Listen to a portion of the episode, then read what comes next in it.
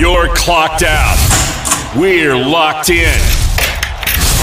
You're listening to Crunch Time with Miguez and Mesh here on the game. 1037 Lafayette and 1041 Lake Charles, Southwest Louisiana's sports station.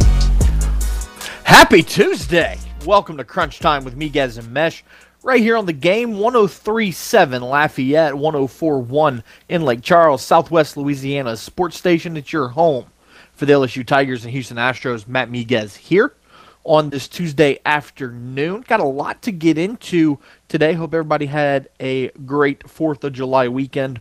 The producer extraordinaire, co host with the most, James Mesh, sitting in the control booth, pushing all the buttons, making sure I look good.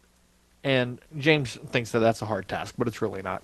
James Mesh, what's going on, buddy? How are you? What's up? How was your uh, Fourth of July, Matt?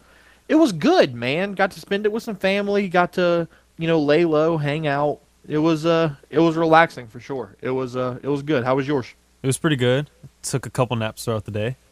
Couple, yeah. I everybody needs naps, um, and you know a long weekend is is the time to do it, right?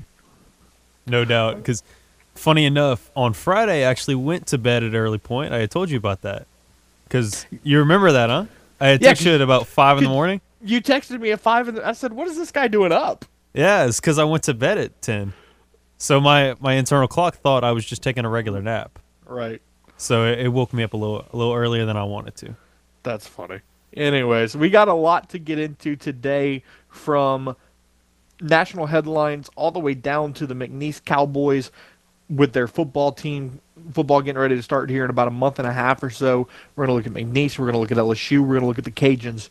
We're going to talk NBA, Summer League starting this week.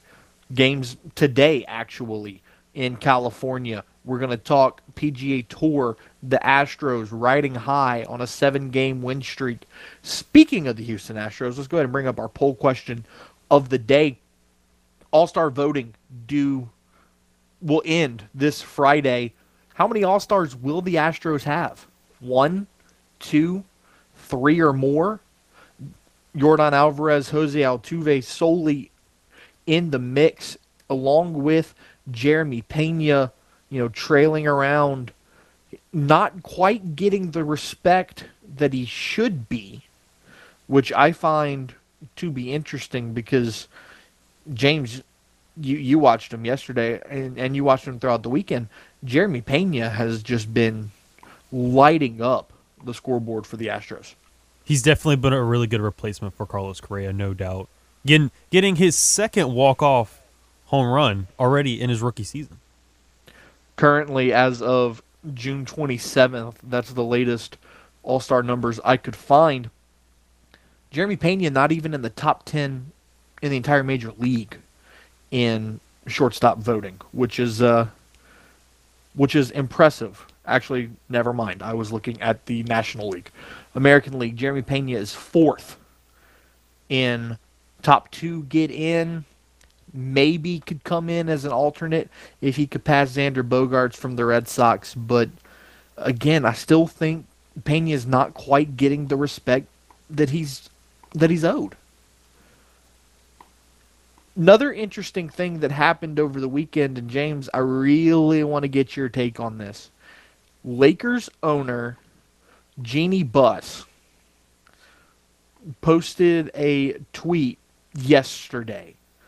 And a lot of people, it's a tweet about Kobe Bryant, but a lot of people are saying that Jeanie had an underlying message into this tweet. Here it is I miss KB. He would understand and explain everything that I'm not allowed to. Honestly, he was the greatest Laker ever. He understood team over self, meaning your rewards would come if you value team goals over your own. Then everything would fall into place. All who are interested can reply. Is that a shot at LeBron? It's definitely an interesting tweet to make, kind of, I guess, almost out of the blue. Yeah. It it definitely because I could I could definitely see how you would think, oh, is this like an underlying shot under the table at LeBron? I think it is. Maybe I'm looking into it a little too much, but I definitely think. I mean, she went on to talk about you know, valuing team over self and, you know, looking at team goals rather than your own. I don't know. I I think that is uh, that is very interesting to uh, to say. You know, is uh, like like you said, out of the blue like that is very is very strange. And I don't know if I would necessarily call LeBron a selfish player because if LeBron was selfish, I mean, he he always gets his teammates better. He he finds them open shots because he commands so much attention, and that's why you see such the high assist totals because he's able to get his other teammates involved. Does the team heavily revolve around him? Yes, but at the same time, he's able to draw a lot of attention on him and help his teammates get open shots and get good looks to where they can score as well, not just him. Right. Staying in the NBA, Zion Williamson signed his max contract over the weekend. It is a five year, $193 million designated maximum rookie extension However, it could be worth up to $231 million. This is where this gets interesting. The Pelicans have a injury protection in the deal to where if Zion doesn't play a certain number of games, a percentage of his salary gets cut out he has to play a certain number of games to reach his full yearly salary, which I find very interesting. But we'll get back to that conversation. Let's head to the hotline. Jay joins the show here on a Tuesday. Jay, what's going on, man? How are you? The same Kobe Bryant who wanted Shaq traded or said me or him. The same Kobe Bryant who, after Shaq was gone, he still wanted to get traded. Uh, I think it's around the 05 season. Do you remember that? Absolutely. In 07, he requested a trade. Yeah. So, so my thing is, you know, I like I said, man, my heart goes out to him. But hey, we we I, I like I like talking about the game. Like, oh, that's that, that's all. Just giving praises to him. Uh, we don't know what's that about. Um, like I said, man, LeBron. I think with Clutch Sports, they letting it be known. Look, you're not going to just use us up. You got to make some moves. Let's put this team into a championship, a contender. You know, let's, we you know we're just trying to compete for titles and she's just getting caught up in her feelings, I guess. Um, I don't know what it's about, but we can't sit up here and put Kobe on a pedestal when some of the moves that he made over the years. Yes, he's a great player. Uh, they won five titles with him, but um, it's, it's deeper than that. I don't, I don't know who knows it's about. Maybe he's talking about Kyrie Irving. Who knows? Um, uh, but I, I, it'll come out. We'll see when LeBron doesn't sign his extension. Then we'll know. and uh, that, right. that's what that's might. That's what this might be about. And uh, that's all I have to add, man. You know, I know the history of Kobe, so you know, it's not to me. It's not as much to do about anything or nothing. All right, thank you. Appreciate it, Jay. Yeah, I mean he's right. You know, that this is the same Kobe that went to the went to Jeanie Buss's dad, the owner of the Lakers at the time, and said, "It's me or Shaq." And that's how Shaq ended up in Phoenix and then in Cleveland and then in Boston. And so that's that's an interesting way to look at it. And then you know, not just that. Again, like I like I said in 2007, he requested another trade that the Lakers refused to grant, and it worked out for him because they ended up winning two more titles. So maybe there isn't an underlying message. I don't know. Maybe maybe Jeanie Buss was just giving praise to Kobe Bryant. However, the way I take it is she might be poking a little jab at LeBron or maybe telling him, hey, you know, you need to wake up here and figure out what you want. I don't know. We'll see. But anyways, back to the Zion Williamson news. James, what do you think about the contract and how smart do you think it was for the Pelicans to put those injury protections in place? Oh, it was a great move. I'm I'm glad the Pelicans were able to do that because there's no guarantee. And we've only seen Zion a third of the time. So right. you have to keep that protection on you to be like, hey, look, if you're only going to play 35, 40 games, not even a full 50%, we can't give you all this money. We need you to be healthy for us to be successful. Yep. And if you're Yep. if we're going to be successful, we need you on the court. And when you're on the court, that's when we can pay you. We're not going to fully guarantee something like how they do with Deshaun Watson and other sports. Now, also, you look at his contract; it's five years, 193 million, could be worth up to 231. All he has to do to get that extra 38 million is make an All NBA team. Which, if he's healthy, That's it's a no-brainer. it's I mean he deserves it. Shams, the worst he would be was a is a All NBA third team. right. Shams called it a formality if he's able to stay healthy. Him making an All NBA team would be a formality. Which, if that's all it's going to take for him to get that extra 40 million dollars, uh, if he can again, if he can stay healthy, that seems like it's like it's pretty easy. And if he's and if he's going to be healthy, and the Pelicans are going to make the playoffs and make some noise, that's going to draw in his endorsements again because we haven't seen him on TV for a while. So it'll Sure. it'll draw him back. He'll renew it with people like Ruffles. I think he was with, or it was I think it was Mountain Dew. But he'll- Yep. he'll be with plenty of companies that they'll be knocking on the door. No, for sure. Demaryius Thomas, according to researchers, had a stage two CTE that was discovered in his brain uh, following his passing in December.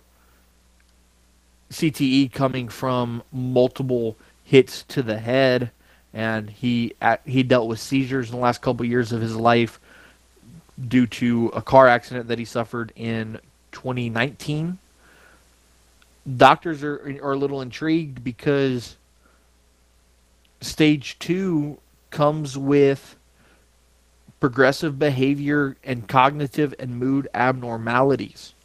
They said that family said that he even would became depressed and had panic attacks in the last couple years before his death. So very tragic news. CTE's become a, a big thing in the world of the NFL the problem that people are running into though is that CTE can't be discovered as of now at least it can't be discovered until you've already passed away James you think doctors will ever get to the point where they can catch CTE maybe while somebody's still living I- I think with enough medical advancements, they'll be able to at some point.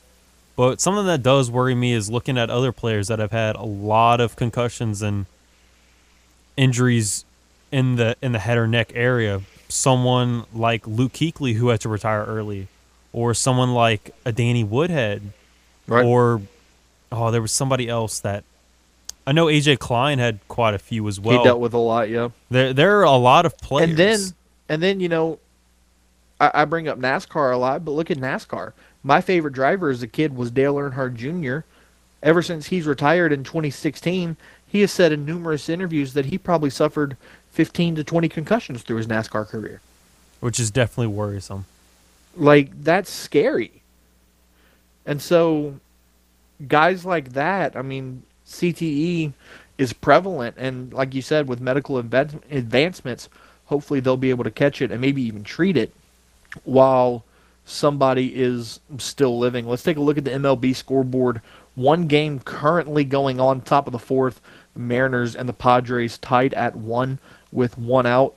Astros play the royals tonight. 7-10 first pitch from Minute Maid Park. Astros riding a seven game win streak, sitting at 52 and 27. We'll talk with Brian Lalima of Apollo HOU and Sports Talk 790 in Houston to get his insights on the past week of the Astros and what they're looking at over the next couple of days. NBA Summer League as well.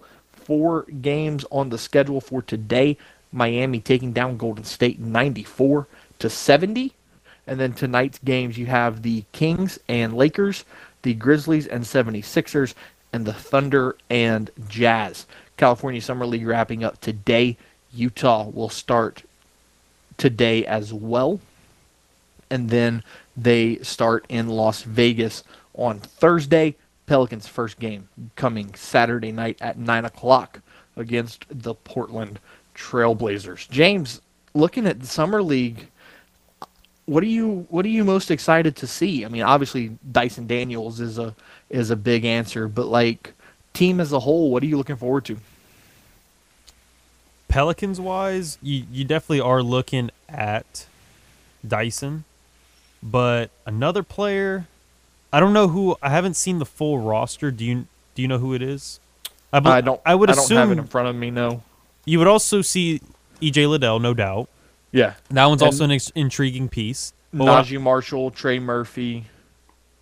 Yeah, Naji, that's good because I mean we only saw him in limited action, and for most of the season, Coach Green didn't put him in. So seeing him again, that's always good. I'm wondering, what about Jaxson Hayes? Is he is he gonna be on the Jaxson roster? Hayes is not on the roster. Okay, mm, that's interesting. You got Dereon Seabron, Jared Harper, Naji Marshall, Dyson Daniels, John Butler, Matt Jose Kovich. Alvarado, Matt Kovich, EJ Liddell, Trey Murphy, Elijah Stewart, Tyreek Jones, Zach Hankins, John Petty Jr. Got a lot of guards. More guards than, than forwards and centers. So maybe the Pelicans are looking small ball for summer league. I think you want to establish the the backcourt a little more because you already know what you got with Jonas and Jaxson if you do play him at the five, and then also you got your forwards and wings. But trying to figure out your guards, yeah, you you want to see what they can do and who stands out because other than C.J. McCollum and Jose Alvarado, I mean those are your only standouts. You don't know exactly what you're going to get out of Devonte Graham either. Yep. You don't know if he's going to stay on the roster if you deal him. Same thing with Jaxson Hayes, but getting a lot of guards in there that that'll help see who really stands out and who can make this roster and have an impact. Yeah, no, no question. Again, Pelicans open up their summer league from the Thomas and Mack Center in Vegas Saturday night at nine o'clock against Portland. Meanwhile, the game 1037 Lafayette, 1041 Lake Charles wants to hook you up with a brand new Apple Watch. All you have to do is join our brand new text club. Text game to 337 288 8100. That's game to 337 288 8100. Once you join, you'll be eligible to win that brand new Apple Watch and have a ton of chances to score some other great prizes like Astros tickets and much more. It's the Games Text Club. All you got to do is find out more on 1037thegame.com and 1041thegame.com. We'll take a time out right here. When we return, James and I will dive into college football. We'll preview the O lines for both Louisiana and LSU, and we'll talk McNeese a little later in the show. You're listening to the game 1037 Lafayette, 1041 Lake Charles, Southwest Louisiana sports station. at your home for the LSU Tigers and Houston Astros. Got something to say to Miguez and Mesh? Hell yeah! It's easy. Just call the hotline by dialing 337 706 0111. Now, back to more Crunch Time with Miguez and Mesh here on the game. 1037 Lafayette and 1041 Lake Charles, Southwest Louisiana's sports station. Welcome back. Crunch time with Miguez and Mesh right here on the game 1037 Lafayette. 1041 Lake Charles, Southwest Louisiana sports station. It's your home for the LSU Tigers and Houston Astros. Matt Miguez, James Mesh here 423 on your Tuesday afternoon. Let's go to the hotline. James has been waiting since the commercial break. James, what's going on? Hey, man, I want to talk basketball if you guys don't mind for a second. Absolutely. What you got? I, I'm not a I'm not a Lakers fan, but I am very interested and been following this like it's a soap opera because they're just a, the slot machine, you know, in It's the shape of kinda- a dumpster fire that It's kind of come out become one, right? Well, yeah, because next year we get to swap ones, so I think this whole thing's just going to implode. We're going to get the a payout there, then we get either their 24 or 25 first round pick. So the Pelicans are kind of linked to them, and you got to kind of you got to kind of kind of stay involved in it. But but with the Pelicans, I think I think Jaxson Hayes is going to be odd man out. I fully expect once uh, free agency kind of shakes out and everybody sees who's left, you know, last man standing musical chairs and what team doesn't get a guy there, he's going to have some trade value. You know, that 4-5 slot he plays, but he's not going to get enough playing time the way this lineup's shaking out. Because if he sticks around, we're going to have to pay him. He's in a contract year, and I just think we're going to move him. I hate seeing it, but that means that's how good the rest of the roster's shaping up to be. I don't know how you guys feel about that or not. No, I, I absolutely agree. Jaxson's going to be the odd man out. I think the Pelicans do try to move him this year. I mean, you owe him 6.8 million this year. He's a res- he's a restricted free agent, so you would have the first right of refusal on him. However, if he plays the level that he's been playing at, that six million is going to turn into twelve. Right. And do- I, I think he's. I think he's a perfect sign and trade candidate. I think it's going to happen. And, and like I said, that's good news for the Pelicans because if somebody like him's getting squeezed out, we got a pretty darn good roster, and we don't need to go anywhere around sniffing around Kevin Durant and No. blow up this chemistry. I know a lot of people are hollering for that, but they're crazy. I'm not I'm not doing a Kevin Durant trade if it involves Zion or BJ or Bi. Right. If they want to if they want to center that trade around CJ McCollum, I'd listen. If Zion or Bi are involved, no shot. Yeah, I agree. All right. Thanks for taking my call, guys. Absolutely, man. Thank you. So yeah, again, you know, looking at looking at Jaxson Hayes, James, I'll bring you in here. Six point eight million this year, but again, if he produces, he's going to be asking for the money. Are the Pelicans willing to pay that? I don't think so. I, th- I think you go look and get somebody younger or someone maybe that's established that's willing to do a bargain price because last time I checked, the Pelicans don't have that much cap space to work with. They don't. So if you've already got all this star talent and now you want to also pay somebody that has had immature problems and had stuff off the court and at times has proven he, he, he showed a little bit after going to the G League, but for the most part, you did not see a lot of maturity and you didn't see a lot of worth et- work ethic out of him. He, he Yeah. proved it being at the four, and you saw like he, he had some bright spots, but I, I he's got to be the odd man out if if he's going to ask for a payday. I mean, he's eligible for a hundred and eighty-eight million dollar rookie extension. And I don't think you can do that unless you're willing to make him your five and move on from Jonas Valanciunas. Which I don't know. Which you I do don't know if you want. I don't know if you want to do that. I think you'd rather just go get another young center in the draft or go trade for someone that's feasible and that can just get you boards. That way, you're not having to sh- focus that much money on him. Yeah, Valanciunas still has so much basketball left to play. I, I don't know if, if moving on from him right now would be the, the correct move for the Pelicans to make. All right, especially for a majority of the season where you would say he was the team MVP. Until Bi finally figured it out, Yep. it was Jonas who was getting double double every night. it's true. You can't move That's on true. from that. It's 100% true. All right, let's look at the offensive lines quickly for both UL and LSU. We'll start with the Cajuns. And, you know, this is a group that has been very good for the Cajuns. I mean, you've put three prospects into the NFL in the last three years. You know, you had Kevin Dotson and Robert Hunt go in 2020, and you had Max Mitchell go this past year. So in, in a three-year time frame, again, you know, you've put you put three guys in, in the league on your on your offensive line, and you lost a lot. Again, Max Mitchell was the anchor of that line last year, but you're bringing in a lot of guys that have had experience on this roster. See, that's the thing I loved about Billy Napier in his time here. He moved guys around constantly.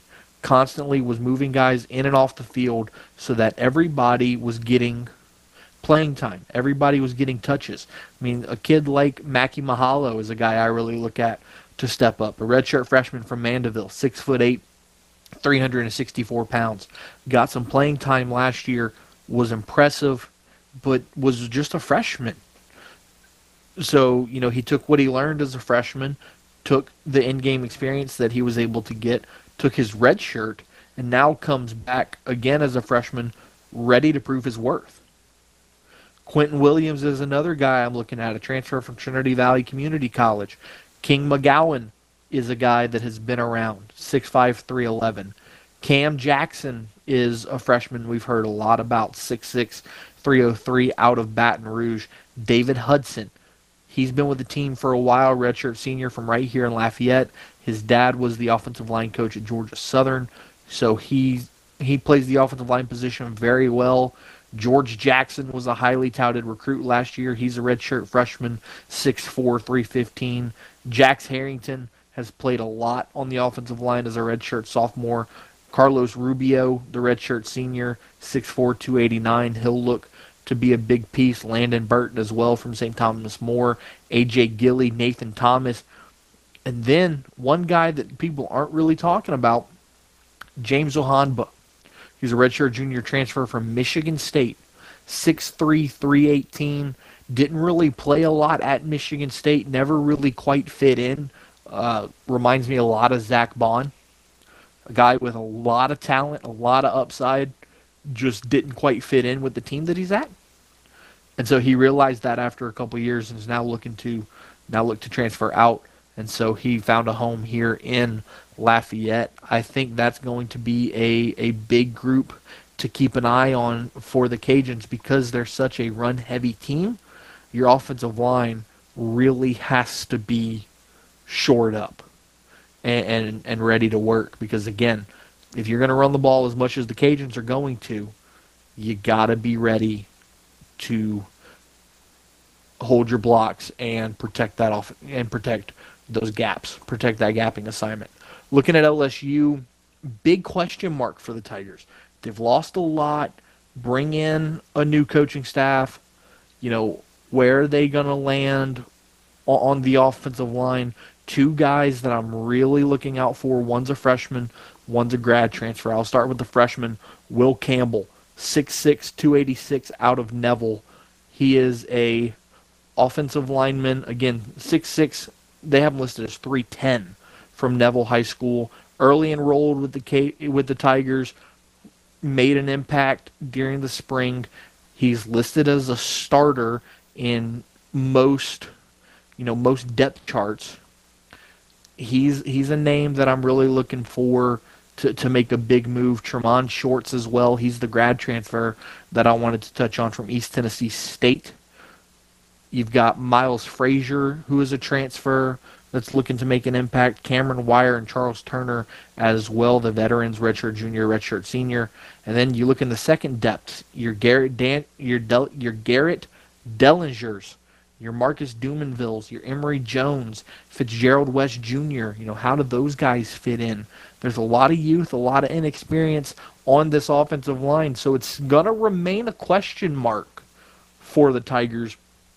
But if anybody is going to shore it up quickly and make sure that this group is ready to work, it's going to be Brian Kelly. So, although it's a question mark, they might have some issues here in year one, but year two, look for LSU up front to be full of talent, full of experience, and be ready to make a humongous impact for the Tigers.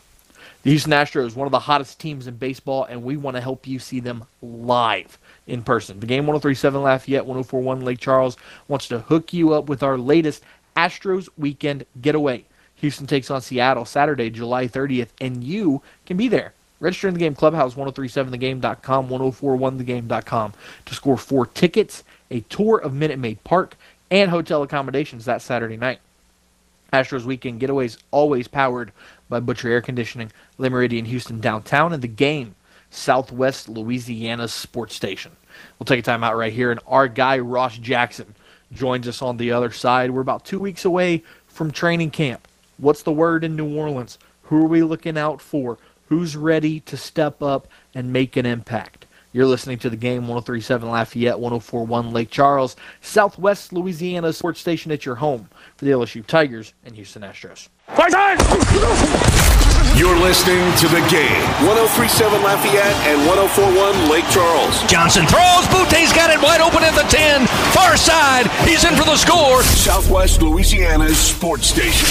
A shot to left field. Going back on it's Gordon. He'll look up at the corner.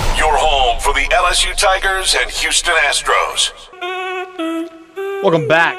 Crunch time with Miguez and Mesh right here on the game. 1037 Lafayette, 1041 Lake Charles, Southwest Louisiana sports station. It's your home. for LSU Tigers and Houston Astros. Matt Miguez, James Mesh, 39 minutes after 4 o'clock here on your Tuesday. Let's take a look at the poll question of the day. How many All Stars will the Astros have so far? 55.6% say three or more, 44.4% say two. And two comments. Ton says if Pena isn't selected as at least an alternate, we riot. I agree. 100%. And then Caleb Broussard, Alvarez, Altuve, Verlander are shoes in or shoe ins. Tucker, Pena, Valdez, and Stanek might be in as well. So Alvarez and Altuve, yeah, they're more than likely going to get in. Verlander as well. I'll agree with you there. Tucker, unfortunately, is probably going to be on the outside looking in. His home run numbers aren't up to par with the rest of the outfielders in the race. Uh, that might be the one thing that, that really you know keeps him out of of that conversation. Pena again, maybe like I talked about it off the top of the show, he's not getting the respect that he deserves. He's fourth in the American League in All Star in, in the voting. Top two gets in. You know that that's gonna be tricky. That's gonna be you have some great shortstops in the American League. Xander Bogaerts, Tim Anderson, your um, Jeremy Pena. You know, those are guys that really deserve to get in. Bogaerts, Anderson probably going to get in along with a couple more. So, you know, we'll keep we'll keep an eye on that. Voting is available until Friday. So if you feel inclined to vote your Astros into the MLB All Star game, you can do that on MLB's website. All right, James, let's let's do this. Training camp is coming up very soon for the Saints rookies report on July 19th with the vets coming a week later. Couple of headlines that I found people talking about and I'll get your opinion on it and you and I can kind of go back and forth. The first one and this is the biggest one.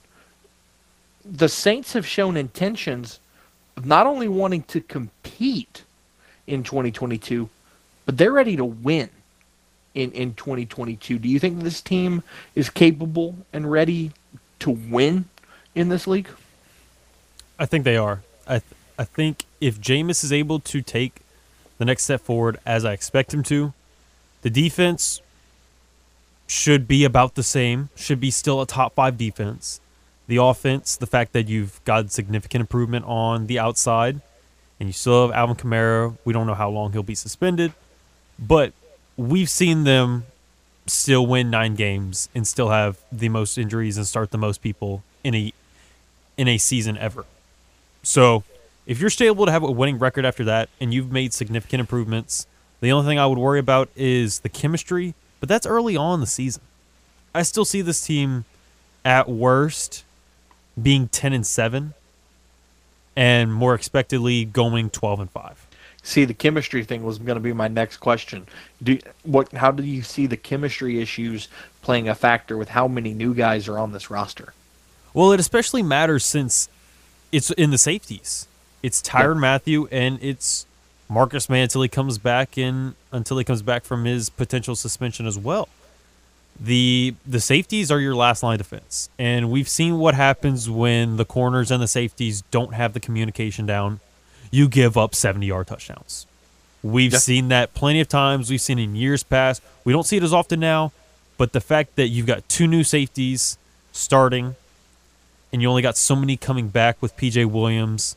You got plenty trying to make the roster. I do worry early on you may see a couple a couple of deep touchdowns within the first couple of weeks of the season where you're like, "Whoa, what's going on? Why why is Tyrann Mathieu and the defense giving up deep shots?" Well, it's because they still haven't fully gotten used to each other yet.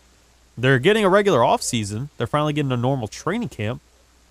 But still, you can't expect a whole bunch of chemistry and them to just be there like that only in a couple months. It's it takes a lot to develop. Same thing with wide receivers and quarterbacks. Like sometimes they'll get it right away, but even then, it it's not as good as it will be down the line because the more you play with them, the more you get used to them. Yeah, you know, and then a, a couple other things that you're keeping an eye on. You know, the Dallas Cowboys are called America's team, right?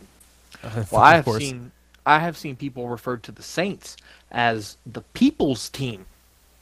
It's interesting because I know a lot of people on Twitter and Instagram either love the Saints or you absolutely despise them. Right.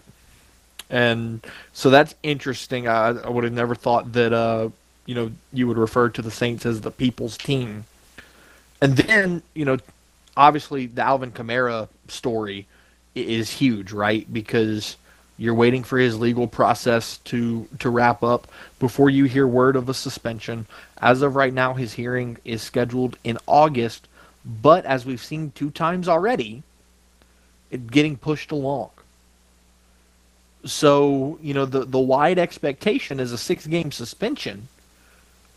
But if the legal process doesn't wrap up, you know, you might not see a suspension this year.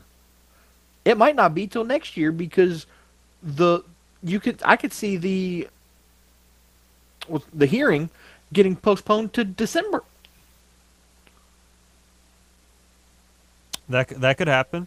I also one thing I do look at is from week 6 to week 13. That's your toughest part of the schedule. You got It is. Bengals, Cardinals, Raiders, Ravens, Steelers, Rams, 49ers, Bucs.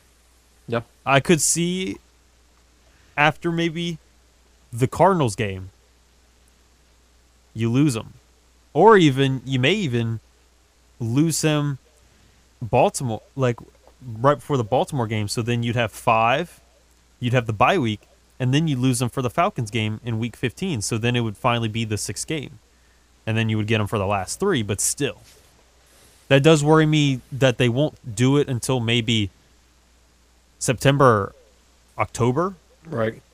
and then that's when they do it. But you see, here here's where it's going to get interesting. I wouldn't be surprised if Kamara, you know, works out a thing. Here's the thing: Kamara's not going to have the time to deal with the hearing during the season. If it gets pushed further than August, mm-hmm. you might not see it pick back up until the season ends in February. You may not see it till yeah February or March. Because I mean, if if he's got to travel, the only time he'd be able to do it is on a bye week. And I feel like it would take more than just that one week to do the Right. hearing. Right. And then by that point, you're it's week 14. You're gearing up for the playoffs. So I, I, I could very well see this getting pushed into the next offseason, and Kamara doesn't get suspended until the 2023 season. It's interesting. So we'll have to take a look at that as well. A couple other headlines that I find entertaining. The Saints organization will do anything to win, sometimes almost to a fault. Talking about the Deshaun Watson sweepstakes. That's why you see them swing for the fences like that. Is it a, is it a risk? No doubt. But if it's able to work out and you have a top 5 QB talent in the league as your Yep. QB, that's significantly going to help your odds at making a deep run and potentially a Super Bowl. That's true. That's true. And then the last headline is injuries. The Saints started an NFL record 58 different players in 2021, including four different quarterbacks and four different kickers. So obviously, the Saints have made a lot of moves in the offseason to kind of shore that up. But according to this, the most important move might have come from the coaching staff. You hired Matt Rhea, the strength and conditioning coach, formerly at Alabama when he was brought into the University of Alabama in that first year, he and his staff reduced soft tissue injuries by 50%.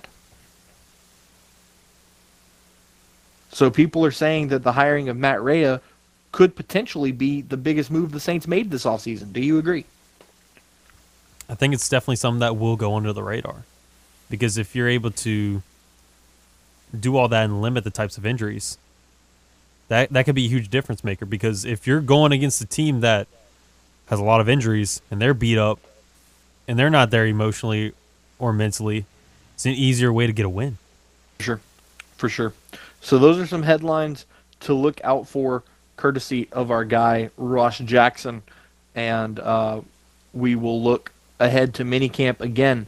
Rookies report July 19th, and vets report a week after on July 26th.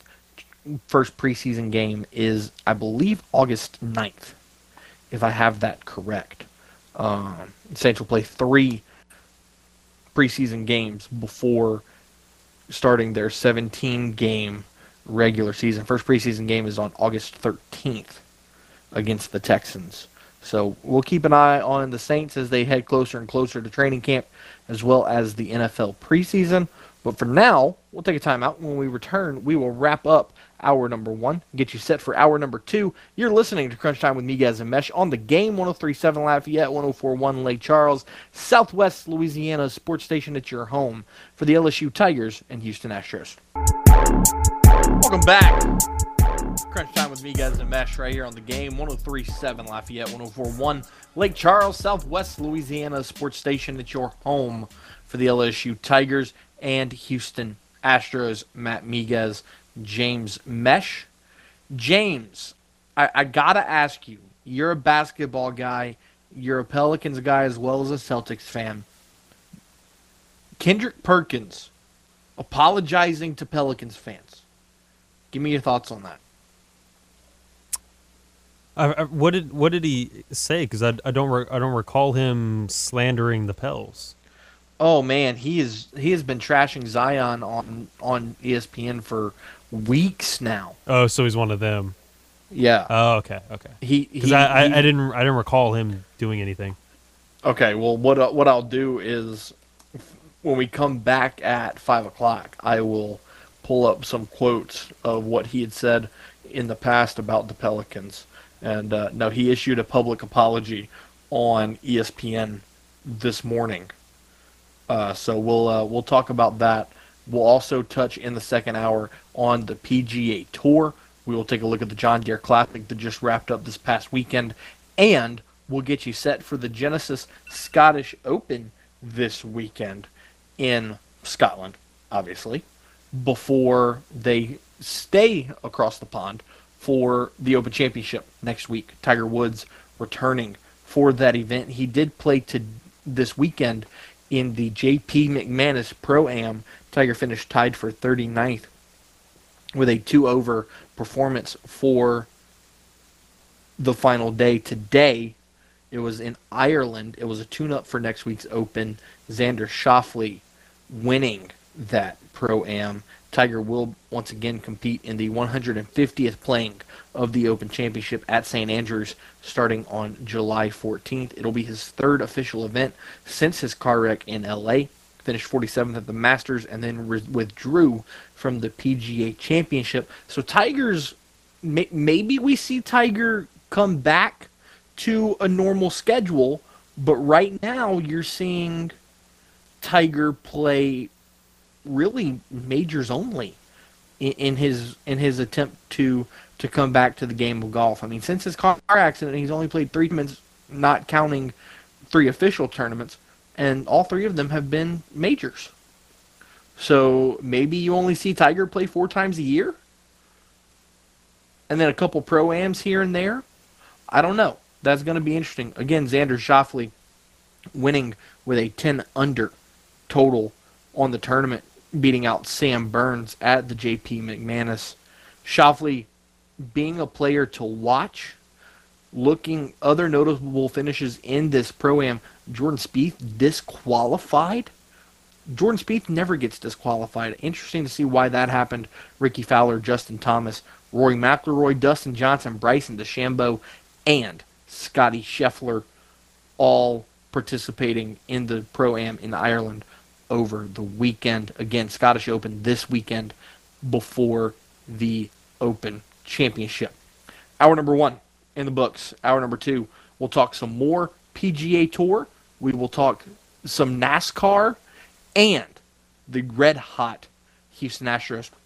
You're listening to the game 1037 Lafayette and 1041 Lake Charles. It's Southwest Louisiana sports station, and it's your home for the Houston Ta- Houston Astros and LSU Tigers. We'll be back after this top of the hour sports update.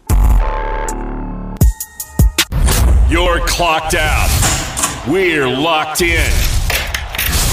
You're listening to Crunch Time with Miguez and Mesh here on the game. 1037 Lafayette and 1041 Lake Charles, Southwest Louisiana's sports station. Hour number two of two. It's crunch time with Miguez and Mesh right here on the game. 1037 Lafayette, 1041 Lake Charles, Southwest Louisiana sports station. It's your home for the LSU Tigers and Houston Astros. Matt Miguez, James Mesh. Again, one hour down, one hour to go. Keep voting on our poll question of the day. How many Astros will be All Stars? One, two, or three or more. We'll keep updating the results live here on the air. But before we do that, let's recap some of the top stories in the world of sports. Demaryius Thomas, according to researchers, stage 2 CTE when he passed away.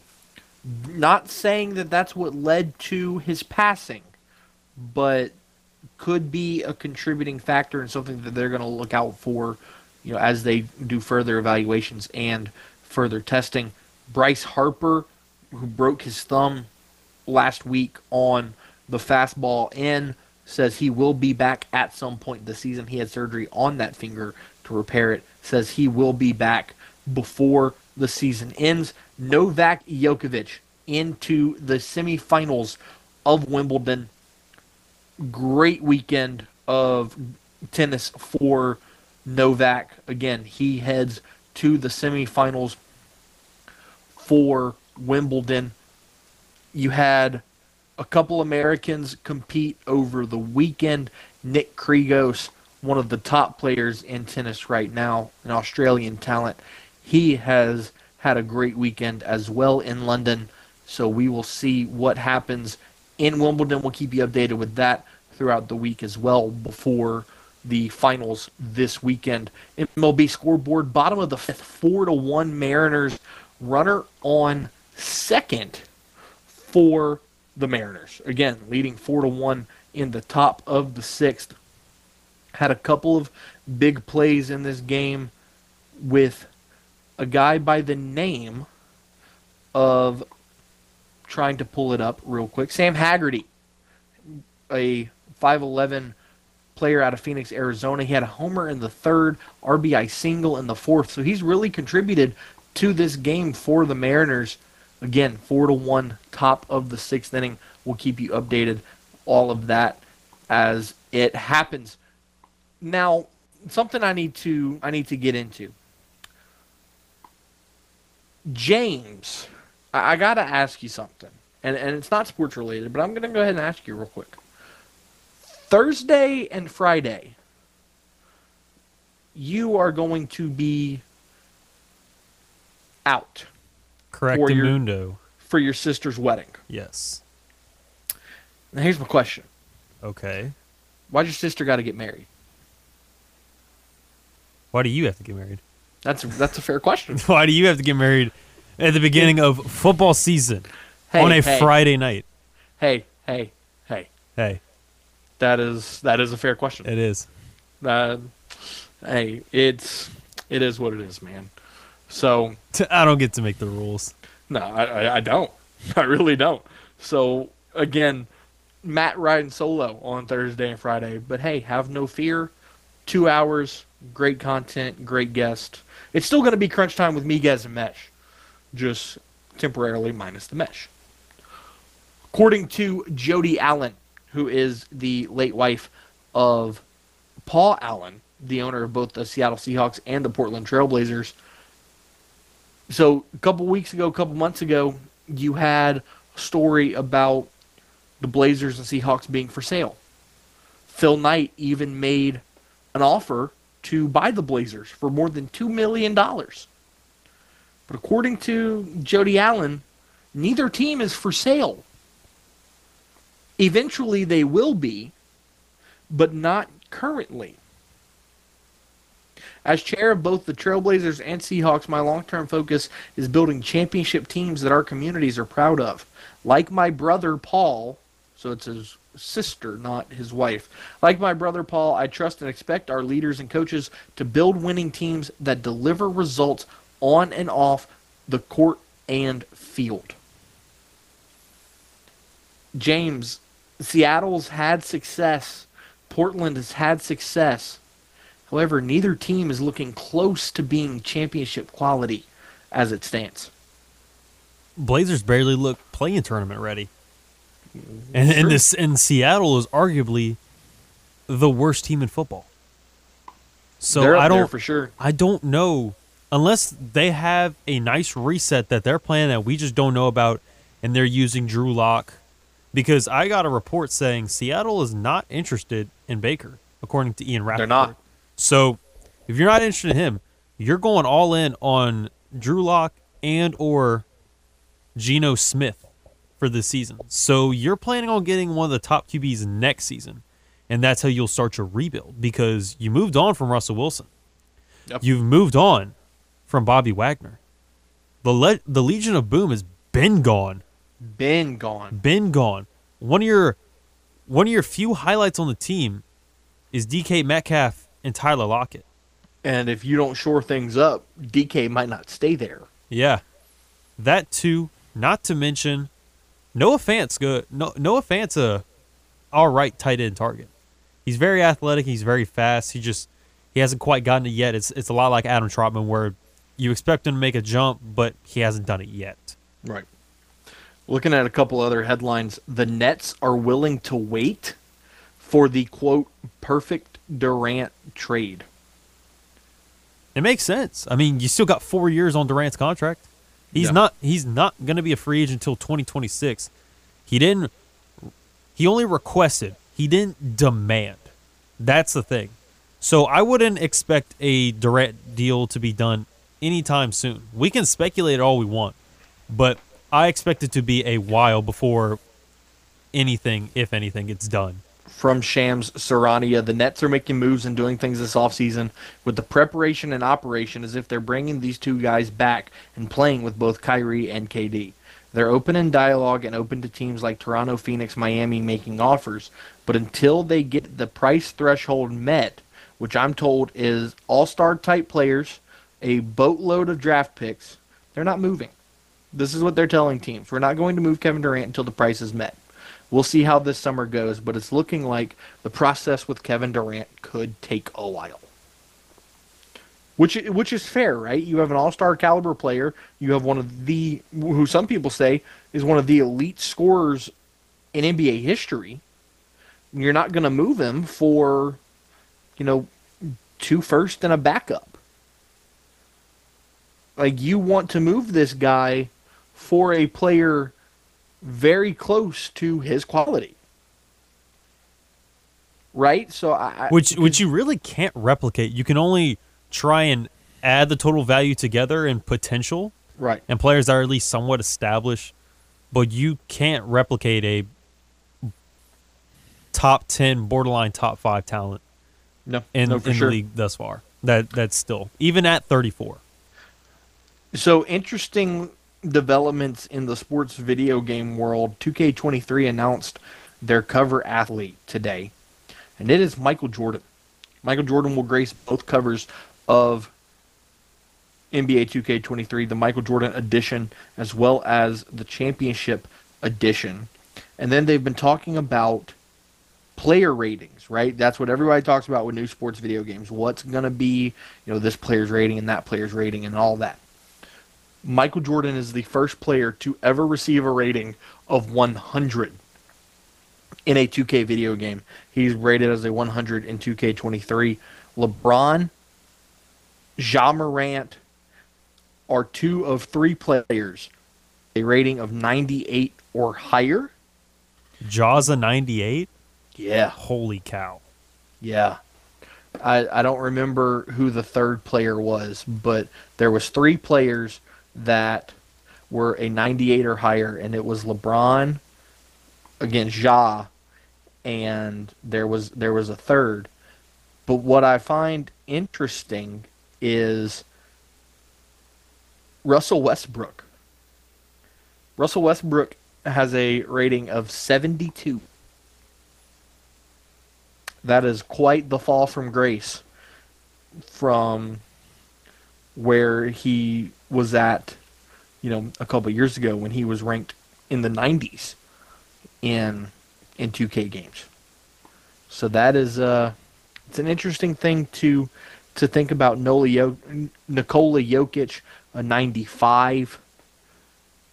Interested to see what the rookies will be. You know, guys like Paolo Banchero, Dyson Daniels, uh, Jaden Ivey, Shaedon Sharpe. You know, what kind of what kind of rankings will those guys have? Interested to see how that's going to happen. The NBA games are always, you know, well put together. They don't update very often because you know that that's the thing you always hear with sports games. It's hard to to update them, you know, every year because you're going to get to a point where what are you going to update other than other than the rosters? I mean, the graphics aren't really going to change.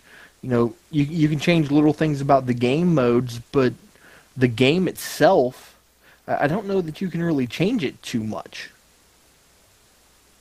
So it's it's interesting to, to hear people have those conversations. But anyways, update the poll question very quickly here. How many All Stars will the Houston Astros have in 2022? So far, 52.6% say three or more, 47.4% saying two. I'm going to go with three. You're going to have Alvarez, Altuve, Verlander, you may even have Pena as an alternate, which would count, so that would be four. I could see that maybe another pitcher like a Framber Valdez sneaks in as an alternate. So you're looking at, four to maybe even five All Stars for the Astros this season. James, one more storyline that I want to get to before we take a timeout. Robert Griffin III making a comeback to the NFL. I thought he, I thought he would have been done. Of course, he's. It's interesting because he hasn't played since. I think it was 2018 or 2019 with the Ravens, but for the last quite a few years when he did play, he was just a backup. So to see that he's still a return, he's only 32. So yeah. I, I could see it. Maybe maybe because so much time has passed and he's gone and Andrew Luck's been retired for quite a few years now. You you feel like time has passed more than it really has, and he's he's only 32. He had the big injury during his rookie year, and obviously he wasn't he hasn't been the same since. But whenever you did see him on the Ravens, he wasn't that bad. No, he wasn't. I mean, I I always liked RG three in the NFL. I always thought that he showed potential, you know, year in and year out. So I I could see him making a return. Now, how effective will he be at the age of 32? That I don't know. But you know, that's that's the story to keep an eye on because you know you have got you have teams like Seattle, like Cleveland, who could be in a pinch for a quarterback. And RG3 could maybe be the guy that they need. You may you may need somebody like him in case Deshaun is gone for the whole year, and right. if, and if not longer, because you don't want to have to rely on Jacoby Brissett. Right. We've we've seen what happens when you rely on Jacoby Brissett for too long. It it gets yeah. stale very very quickly he had one good year and then it went downhill really fast. The game 1037 Lafayette 1041 Lake Charles wants to hook you up with a brand new Apple Watch. All you have to do to win is join our brand new text club. All you got to do is text game 337 288 8100. That's game 337 288 8100. Once you join, you'll be eligible to win that Apple Watch plus the opportunity to score other great prizes like Astros tickets and more. It's the brand new Game Text Club. Find out more at 1037thegame.com or 1041thegame.com. When we return, we'll take a time out. We'll talk McNeese football and get you set for the college football season from Lake Charles. We'll also touch on the weekend in NASCAR and get you set for To the Moon with Brian Lalima of Apollo HOU and Sports Talk 790. Here on the game, 1037 Lafayette, 1041 Lake Charles, Southwest Louisiana Sports Station. at your home for the LSU Tigers and Houston Astros. Time to open up the vault for the games this day in sports history. July 5th, 1975. Arthur Ashe becomes the first African American to win Wimbledon as he beats countryman Jimmy Connors 6 1, 6 1, 5 7, 6 4. That was this day in sports history. We now return to the game. 1037 Lafayette and 1041 Lake Charles, Southwest Louisiana's sports station. Welcome back to Crunch Time with Miguez and Mesh right here on the game 107 Lafayette, 1041 Lake Charles. It's your home for the LSU Tigers and Houston Astros. Matt Miguez, James Mesh. James, I found out who the third player was to have a 98 or higher. It's Devin Booker. Hmm. So it's LeBron, so MJ is hundred, correct. LeBron, Ja, and D Devin Booker Booker. 98s. 98 plus. Where Official official rating hasn't come out, but 98 or above. huh? So you that's that's interesting because I would consider somebody like Giannis Right. to be ahead. Giannis, Embiid, Jokic. Dude, Jokic is a two-time MVP back to back. Steph, Steph, KD. Like there, there's a lot of guys that could have easily that I would put as- a that I would put ahead of Ja and Devin. No, di- no discredit to them, but right. That that was that's exactly what I was. No disrespect to either one of them, and and honestly, let's be real. No disrespect to LeBron either. I don't know if he should be up there anymore. I would say the injury rating would have to go down because he's start he's starting to wear down in turn because he he used to be a machine. He used to be an Iron Man where I mean, he played quite a bit, and he was never injured. It was just kind of taking little breaks here and there. But now it's now it's legitimate injuries the last couple of years. Yeah, no, for sure. Absolutely. Let's recap UFC 276, which took place this past Saturday night in Las Vegas. Israel Adesanya takes down Jared Cannonier in a decision. Adesanya improves to 23 and 1 on the year and retains his championship in the middleweight division. Also in the featherweight division, another title fight. Alexander Volkanovski takes down Max Holloway in a decision. Volkanovski 25 and 1 in his UFC career. Max Holloway at a respectable 23 and 7. James, I don't know if you saw that nasty scar that or that nasty gash on, On Holloway's, Holloway's uh, hole. on his uh, eyebrow, yeah, Yeah. It was- that was it un- unfortunately it, that affected most of the fight. Absolutely. But at the same time, I know my friends had a couple of parlays, including Holloway winning. But whenever they told me that, I was I didn't know exactly what Volkanovski's record was. But the last few times that I've seen him, even though he's very short at five six compared to a lot of other fighters, Volkanovski, even though he's thirty three as well, it, it feels like he's still in his prime and just feels unstoppable, absolutely. unbeatable. Yeah, You- he's and the fact that he's he's dangerous. the champ, yeah, twenty five and one compared to Holloway. I know a lot of a lot consider Holloway's second fight with Volkanovski like he was robbed, that he should have won. But I mean, th- this one just determined it all the way. I don't know how you could have bet against Volkanovski. That was the one where I would have guaranteed a win, other than Adesanya. Agreed. Agreed. Alex Pereira taking down Sean Strickland in the middleweight division in a first round knockout. Yeah, that- 236 into the fight. Oh yeah, that's true. Because I was thinking of what was the what was the other fight that that was I think forty seconds in. Um, Because there was one I, I had got to my friend's house a little late, and right when I got there, they had just ended a fight because it was a knockout, I believe.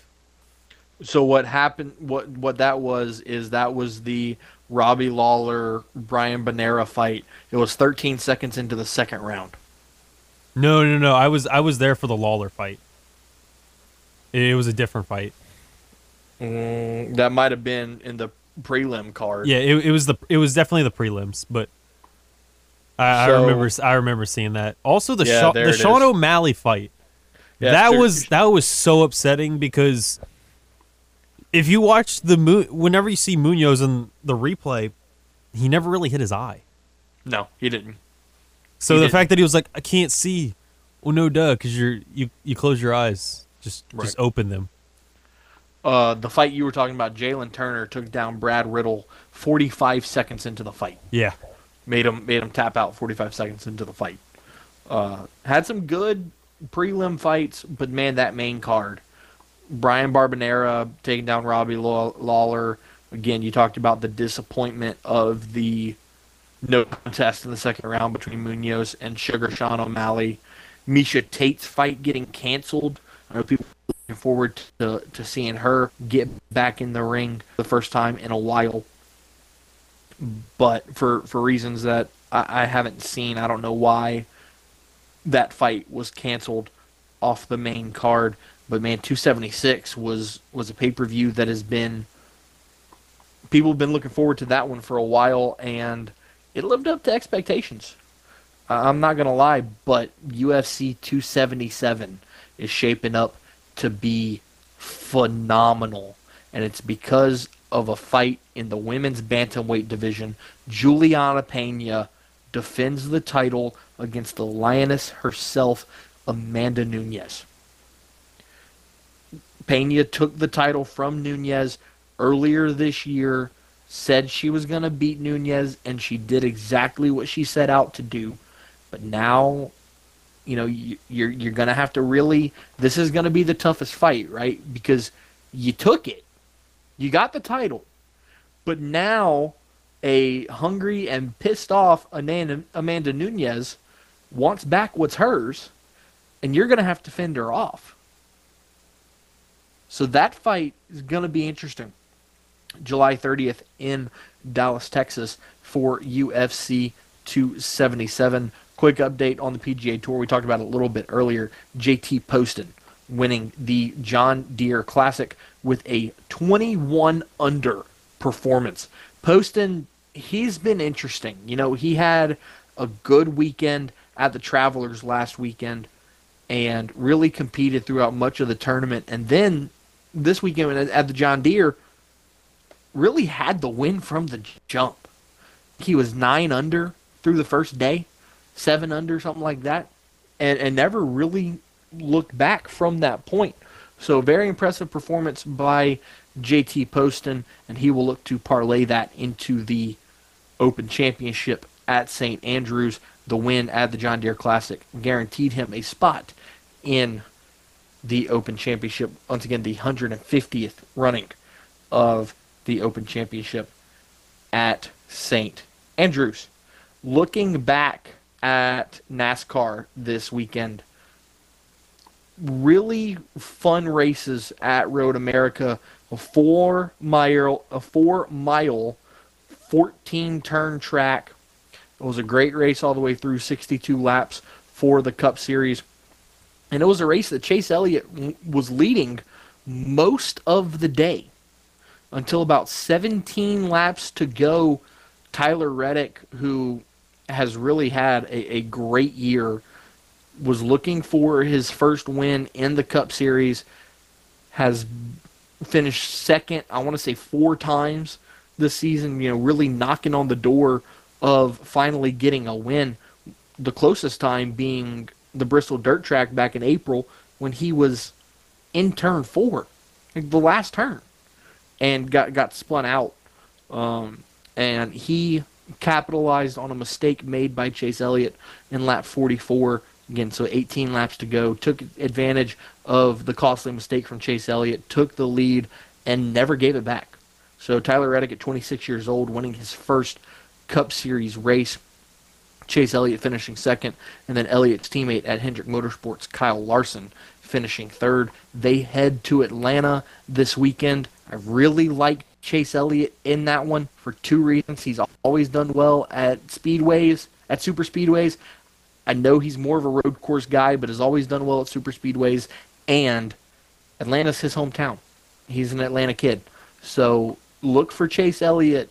You know, not not offering you betting advice, but Chase Elliott is definitely a name to look out for this coming weekend as they head to Atlanta. The Houston Astros, one of the hottest teams in baseball, and we want to help you see them live in person. The game 1037 Lafayette and 1041 Lake Charles wants to hook you up with our latest Astros weekend getaway. Houston takes on Seattle Saturday, July 30th, and we want to help you get there. Register in the game clubhouse 1037thegame.com or 1041thegame.com to score four tickets, a tour of Minute Maid Park, and hotel accommodations that Saturday night. Astros weekend getaways are powered by Butcher Air Conditioning, Le Meridien Houston downtown in the game, Southwest Louisiana Sports Station.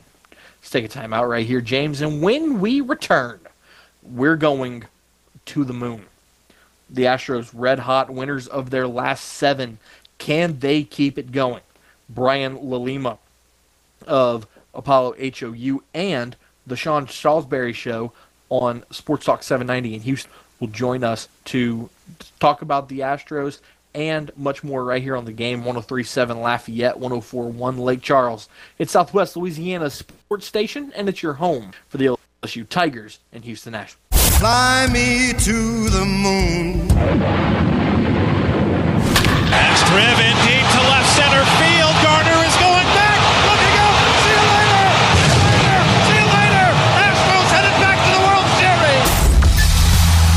Miguez and Mesh are ready to launch into all things Houston Astros.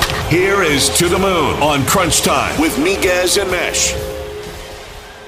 Brian Lalima of Apollo HOU and now of the Sean Salisbury Show on Sports Talk 790 in Houston.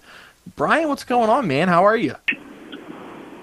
Not much, guys. Another good, uh, beautiful Tuesday here in Houston, Texas. Ready to watch the Astros take on former Astros Zach Greinke tonight at the Juice Box. Um, how's how's everything going with you guys?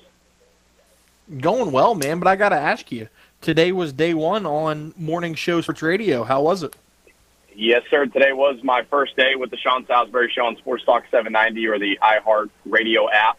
Um, 4:30 is an early wake up call for me, but um, you know when you get to wake up and and go to a radio station and get to cover, uh, you know the Houston Astros and the Houston Rockets um, as a full time job, it's not too bad. Uh, today went really well.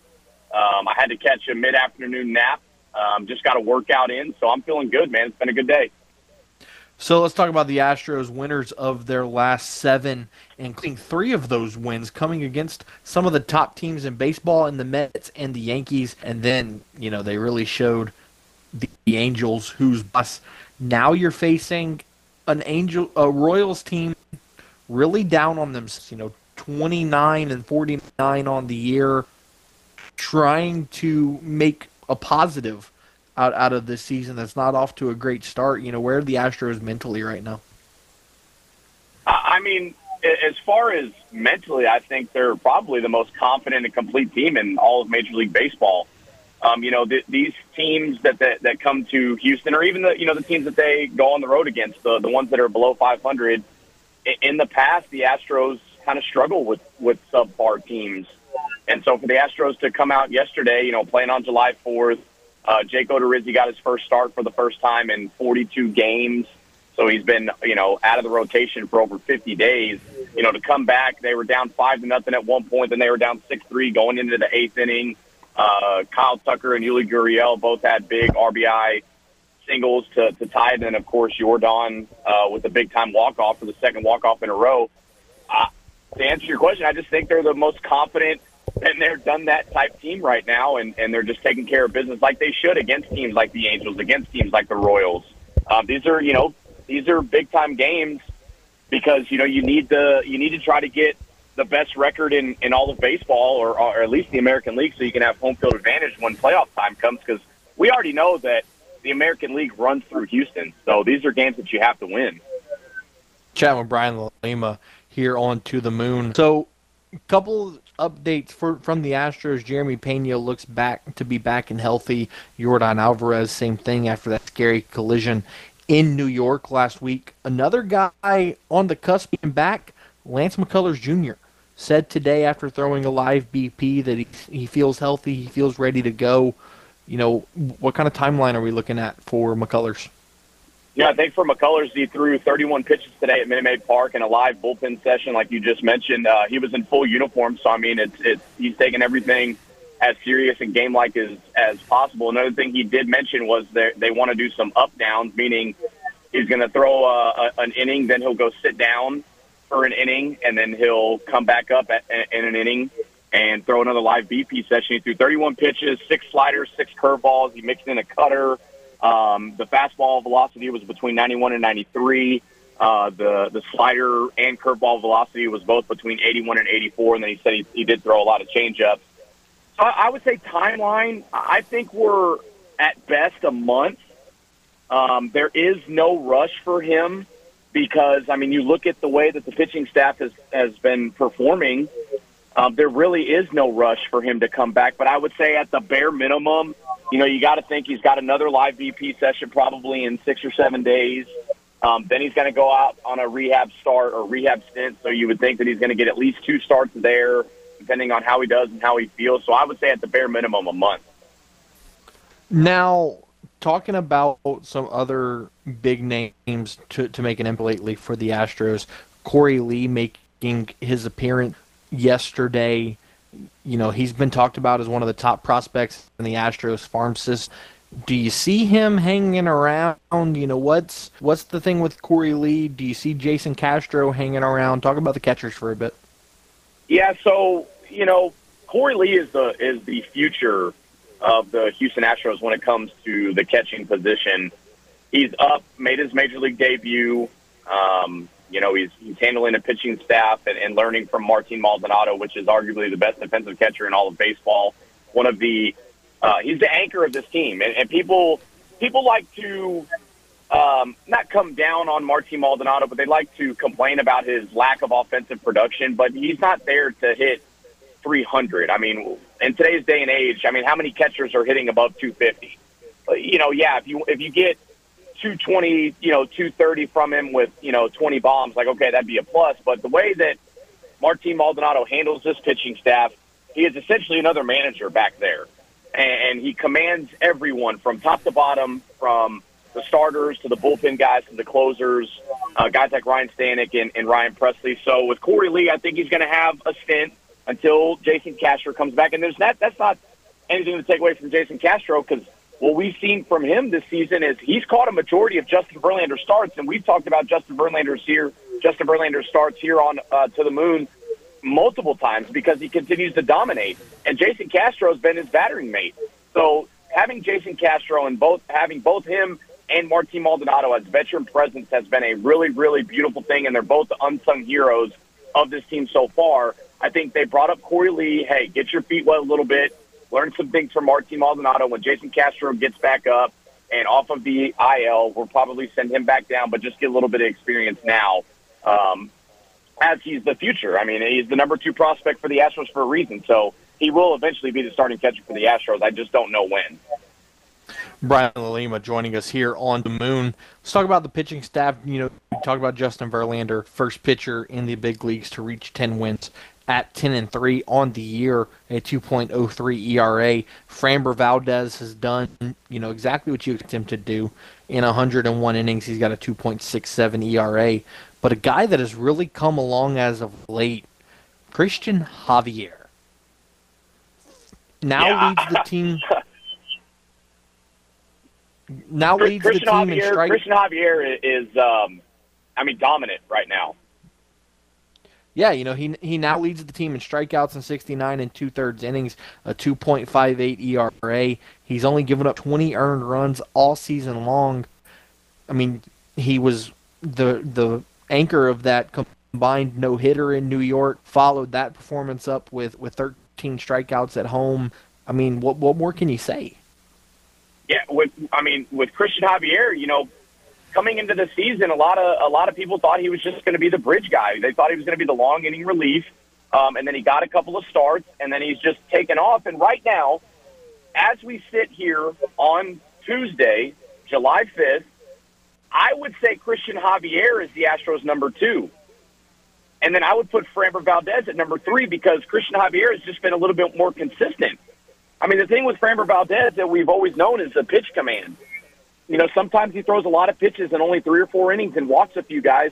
And then you look at Cristian Javier, and he solidified his his uh, spot in the starting rotation. And if it was me, and we are going to the playoffs right now, Cristian Javier is getting the second start. It's it's not Framber Valdez, and that's nothing against Framber, but Cristian Javier has just done so well with this with his starts.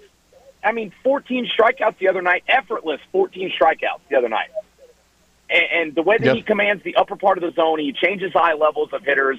I mean, you can't say enough about Cristian Javier. Now, looking at the All Star voting, that's coming to a to a, a halt on Friday. You know, you're looking at Jose Altuve getting in. You're looking at Yordan Alvarez getting in. You're looking at Justin Verlander getting in. What are some other names you're looking out for in the All Star race that could sneak in for the Astros? You know, one one guy that I really, really want to see make the All Star team, and I don't know if we're going to be able to see him uh, be an All Star, is Ryne Stanek. I mean, the dude has a sub one ERA. He's got a whip of of over one, and he just you have so much confidence in him. And I think if you if he was the everyday closer for the Astros, I think he would get some love as far as All Star voting. But since he's just a quote unquote setup guy, um, he's not going to get the love that he deserves when it comes to the All Star vote. Just you look at the numbers that he has, and you look at the outings that he has so far for the Astros. You have so much confidence in him. You know when it gets to him in the eighth, and then you get to Ryan Pressly in the ninth. It's almost it's shut down. I mean, it, it's it's you know, you're like, okay, great. Now we have to face. If I'm an opposing hitter, now I'm thinking, oh, great. Now I got to face Ryne Stanek. Like this dude is is chunking 97, 98 with a disgusting slider and an even better changeup. And then then we got to go face Ryan Pressly. I mean, he's done so much for for himself and for this team that he should be an all star, in my opinion. I just don't think he's going to get there just because of he's a setup guy, not a closer.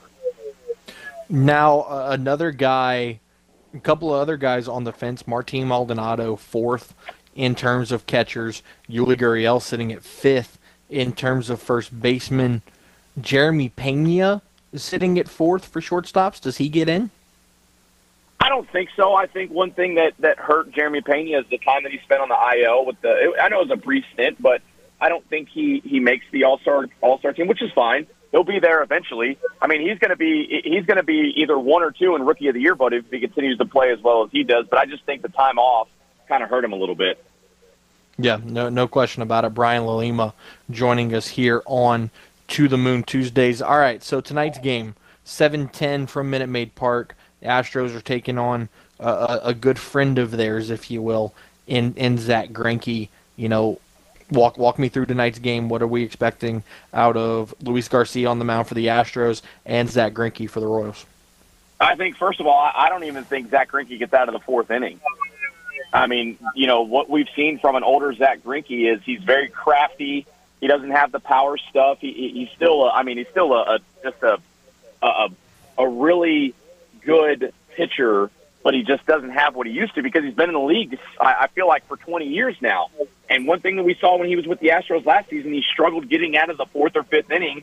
Pitch count was up. Guys, second time through the lineup started to tag him a little bit. So I think the offense is going to stay hot, and and they're gonna they're gonna run him out of the game in, in the fourth inning. And with Luis Garcia, if he can command his off speed, locate his fastball, I mean, I wouldn't be surprised if he goes six or even seven. Um, so you know, I, I just think that the Astros come out, they take care of business. I wouldn't be surprised if Yordan Alvarez went like three for four with another bomb. Um, and, and I'm still looking. Bregman it continues to walk a bunch. He, he got walked again twice last night.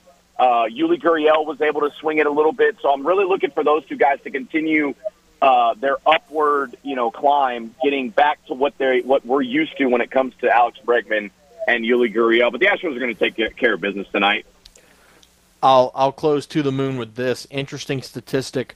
Jose Altuve is hitting 385 against Zach Greinke in his career. Yeah, yeah. There's um, I've got a. He's got seven. It's like 27 plate appearances. Um, he's got a on base percentage of over 400 and a slugging of over 600, but he only has one home run against Zach Greinke. Only one. Yeah, So we'll. Uh, it'd be nice to see him uh, put one out against Greinke tonight. Absolutely. Brian Lalima of Apollo HOU and Sports Talk 790 in Houston joining us to do To the Moon Tuesdays. Brian, appreciate you taking the time as always. Congrats on the new gig. And uh, we'll talk to you next week, my friend. Uh, thank you, guys. I enjoy it every Tuesday. Thank y'all. Tune in next week for another edition of To the Moon here on Crunch Time with Miguez and Mesh. Sports. The Game Rewards Club, 1037thegame.com, 1041.com, can help you with your date night blues. That's because once you become a member of our rewards club, you'll have the opportunity to win excellent prizes like a $150 gift certificate to Mr. Lester's Steakhouse at Cypress Bayou, a $50 gift certificate to Half Shell Oyster House, or a $25 gift certificate to Mabel's Kitchen.